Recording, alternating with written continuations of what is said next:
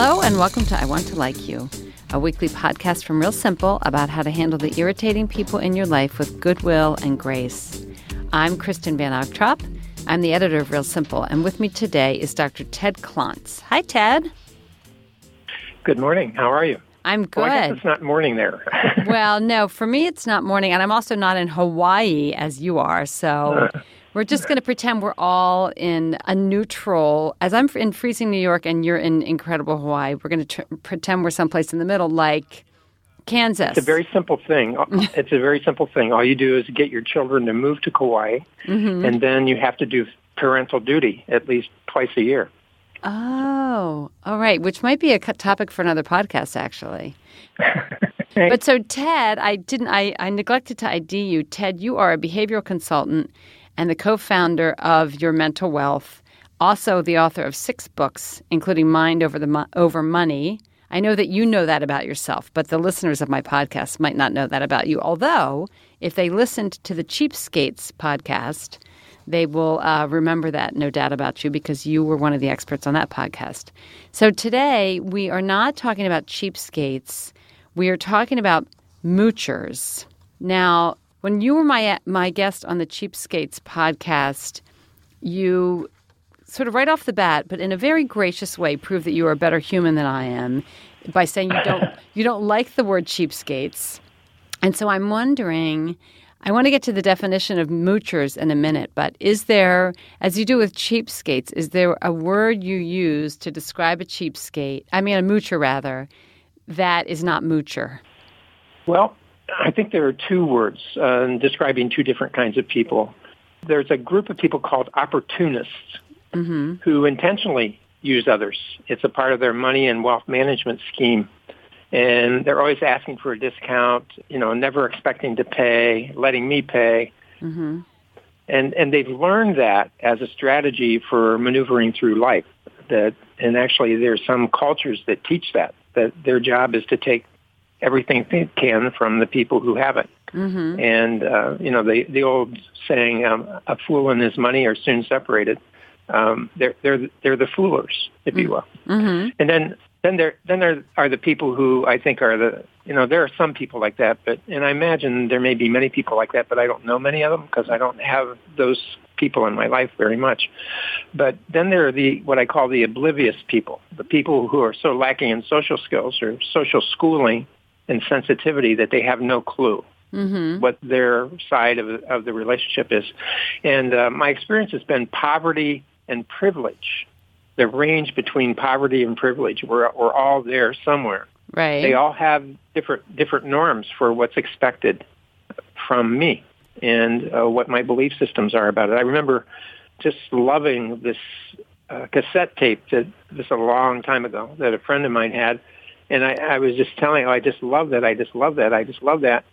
Secretly hoping that he would give it to me. Right. And he, he just very gently said, well, you know, you can buy one. And yeah. I, I never, it never had entered my mind that I could buy one. I mean, because I came from a place of abject poverty.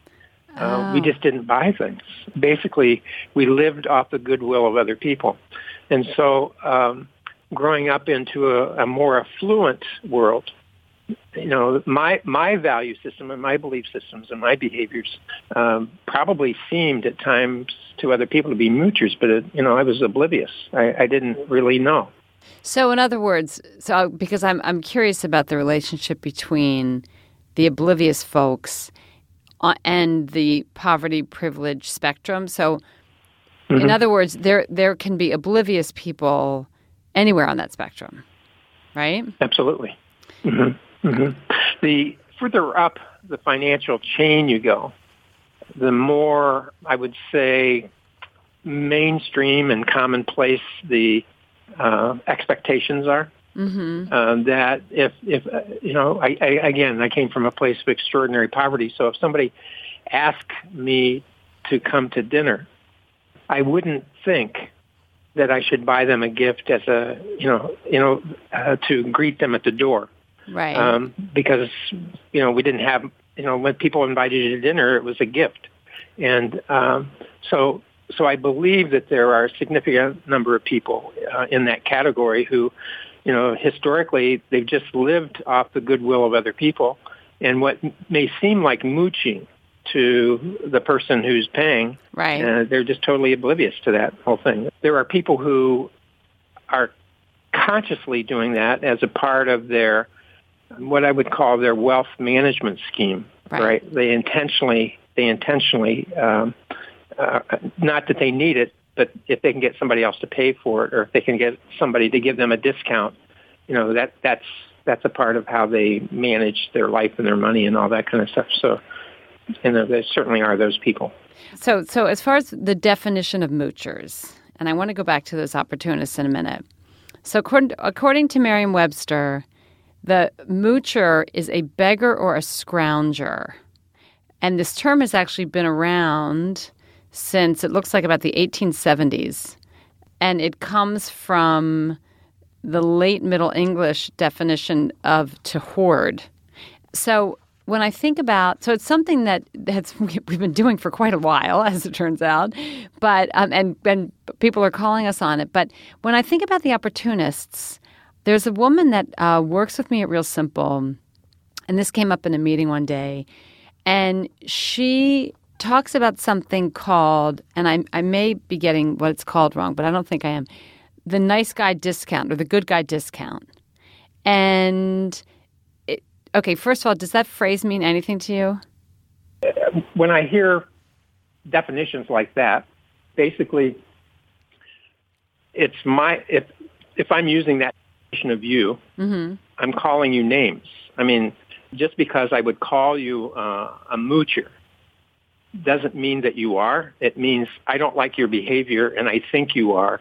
And, you know, it's a sort of a derogatory term. So, you know, I, I could call you a moocher, right. but that's really me taking care of my need to call you something because I don't like your behavior yeah. or I don't accept your behavior or whatever. So it's name calling. But and uh, I, I don't I don't think there's very much to be gained over time in sort of staying in that place. Right. Uh, same if I called you a Republican and, or a Democrat. Right. Uh, you know, it's it's in, in, a derogatory kind of way. Well, this is how you really. This is how you made me a better person about the word cheapskate, actually. but what I'm wondering is, have you heard of this of something called a good guy discount or a nice guy discount? Do you know what that means?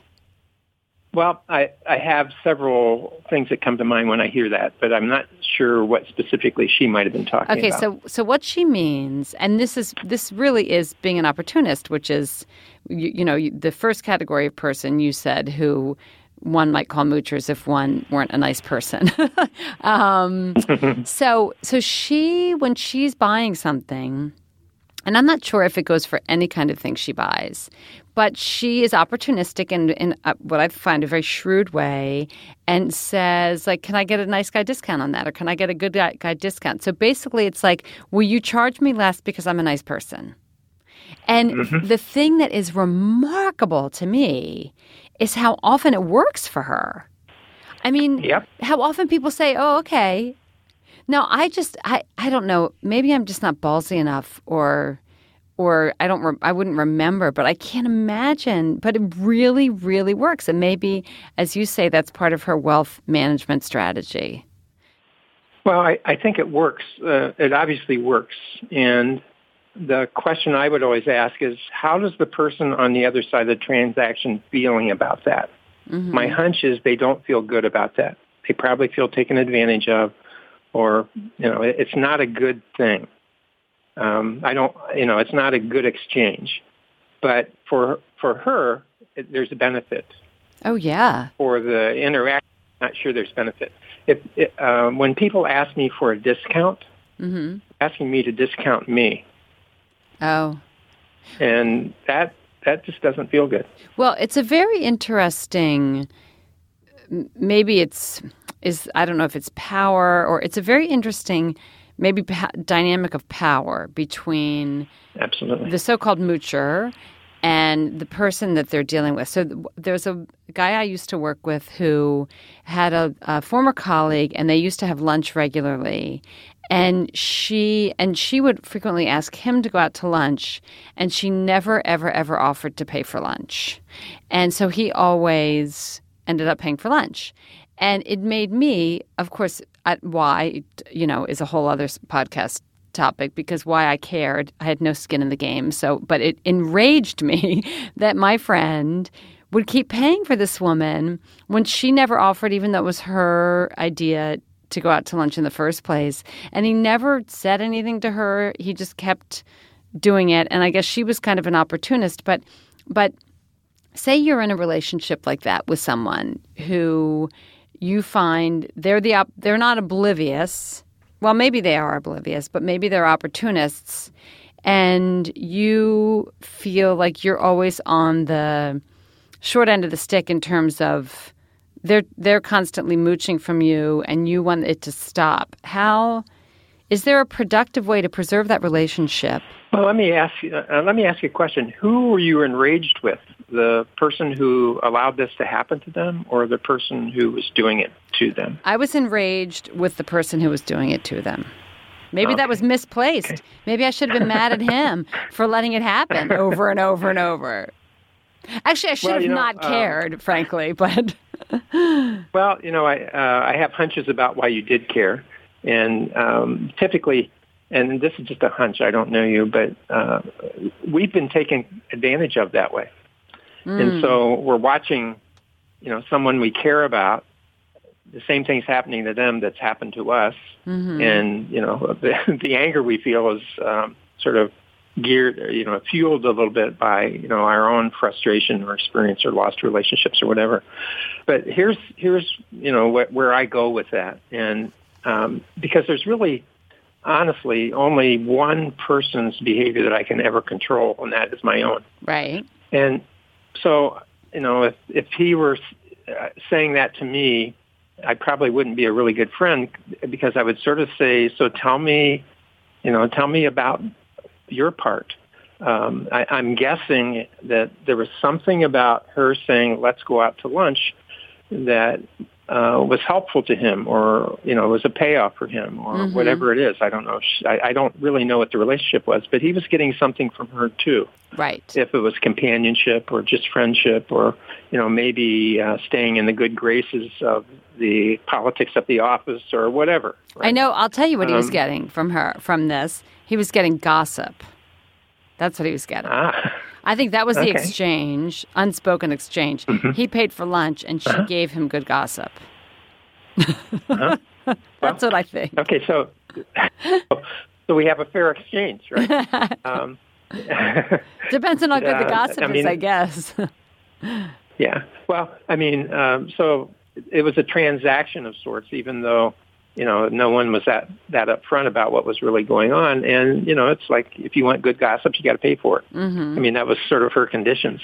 And and and I think that uh, there's also a gender, a historic gender difference that um, you know, I, I'm a male, obviously, and uh, I'm I expect myself to pay, mm-hmm. and because it, it's a woman, and you know, and especially if you know that it's not clear exactly uh, what the circumstances are. The default goes, you know, the man historically and I think even genetically to some degree is supposed to take care of the woman. Mm. And that's, you know, all that factors in there too.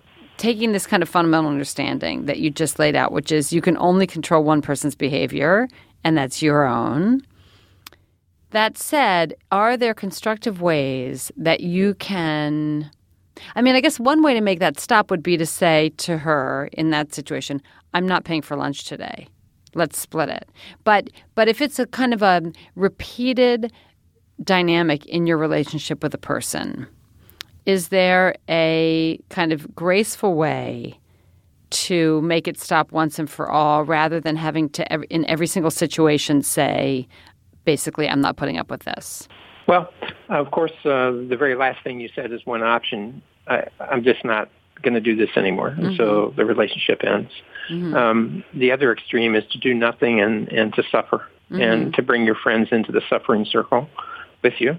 And in between, uh, there are a number of things. So one thing I want to make really clear is the research is very clear that direct confrontation uh, is not effective mm-hmm. in this or any other kind of situation where something needs to change. What and by direct confrontation is not effective. What what would direct confrontation look like? I'm not paying for it anymore.